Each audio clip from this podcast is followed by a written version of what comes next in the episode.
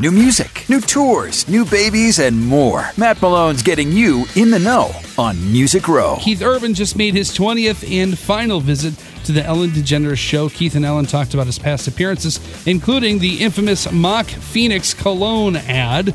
And during the show, Keith also chatted about his admiration for Dolly Parton. I grew up singing her songs. Matter of fact, I sang her songs because I was nine years old and my voice hadn't broken yet. And I could, I sounded like her. I could sing in her key. Taylor Swift had plenty to say to graduates of New York University on Wednesday afternoon, and the overriding theme of her speech was Don't be afraid to screw up. Taylor who also picked up an honorary doctorate at the school's graduation ceremony, addressed tens of thousands of grads and their families. She talked about the embarrassing moments in her past and how she got past them and suggested everyone could do the same.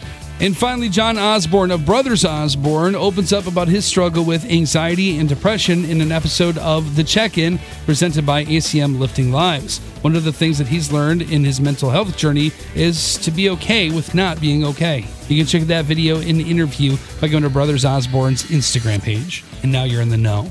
On Music Row. Courtesy of Campbell Ford Lincoln Saline in Niles, where the best bottom line is at the state line.